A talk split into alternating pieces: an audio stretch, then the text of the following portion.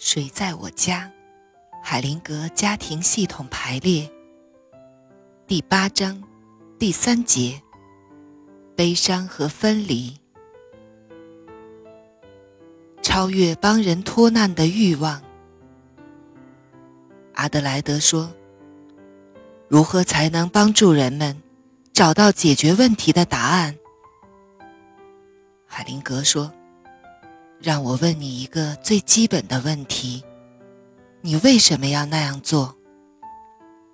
阿德莱德说：“整个治疗的目的不是帮助人们吗？”海灵格说：“治疗师是跟在后面跛行，花了很大的努力，才勉强维持不掉队的人。人们有权利选择自己的命运。”当涉及到命运的问题时，我们一定要非常谨慎。阿德莱德说：“我正在处理一个有个智能发育迟滞儿子的家庭，对他们，您也会那样说吗？让父母同意他们的命运，能解决问题吗？”海灵格说：“不。”在这一类情况下，需要其他的东西。当人们成为父母的时候，就意味着终身需要承担某些重大的后果和危险。生育是人类最深层的行为，要受到应有的尊敬和重视，这是首先要明确的。当他们完全明白和重视父母身份的分量时，他们就能接受他们的行动带来的后果。这是关乎人类尊严的一个问题。不论那个孩子怎么样，他们都要尊重他，并且爱他。这是允许解决问题的态度。这是表达人类尊严的谦恭的态度。当父母能够这么肯定一个孩子的时候，美好和爱意会流向每一个人；反之，则不能流动。实际上，这正是绝大多数智能发育迟滞孩子的父母亲的感觉。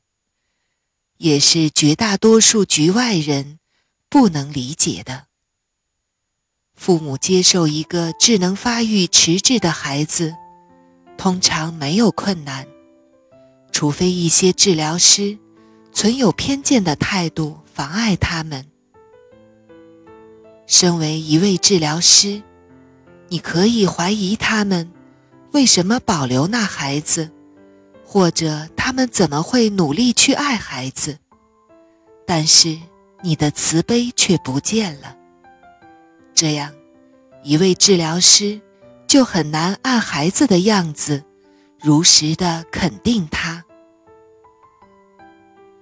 让父母如实的肯定孩子，这是第一步。要肯定一个这样的孩子，如实并充满爱意的。不带一些虚伪成分的说，他不是很可爱吗？对一位治疗师和其他局外人来说，是很困难的。这需要你和其他人不要去多管闲事，不要干涉他们。对我来说，他们爱自己的孩子，你不要画蛇添足，这才是最好不过的。我给你们举一个例子。几年前，一个女人打电话给我寻求帮助。她是一个亲子小组的成员。另一个母亲有一个五岁大的女儿得了晚期癌症。电话中的女人已经去拜访过他们，做了一些临终关怀。她在那里待了一会儿后。觉得有点不对劲，我问他，当时发生了什么？他说，孩子正在快乐的玩耍。我说，那没什么，孩子能玩多久，就让他玩多久，让他和父母在一起。你在那里想干什么呢？置身事外就对了。他的所作所为和父母的所作所为，对于他们自己和孩子，都是正确的。这里还有一个例子：一位治疗师，在他的一个当事人自杀之后打电话给我，他说他觉得应该帮死者的亲戚解决他们的伤心事，并问我他是否应该参加葬礼。我告诉他：“别这样，你已经结束你的工作了，而现在。”他们还要做他们的事，你没有必要掺和在他们的家庭事务当中。任何一个治疗师都不应该自以为是，不要觉得自己有责任要保护一个家庭，有责任帮助这个家庭摆脱命运带来的困扰，摆脱原本就属于这个家庭的事物。带来的一切困扰，以为治疗能改变或改进生命本质，这样的幻影，正是造成许多伤害的根源，在关系系统中尤其突出。生命有自己的方式，包含着全部的欢喜和悲伤。阿德莱德说。我会思考您说的话。海灵格问：“什么意思？”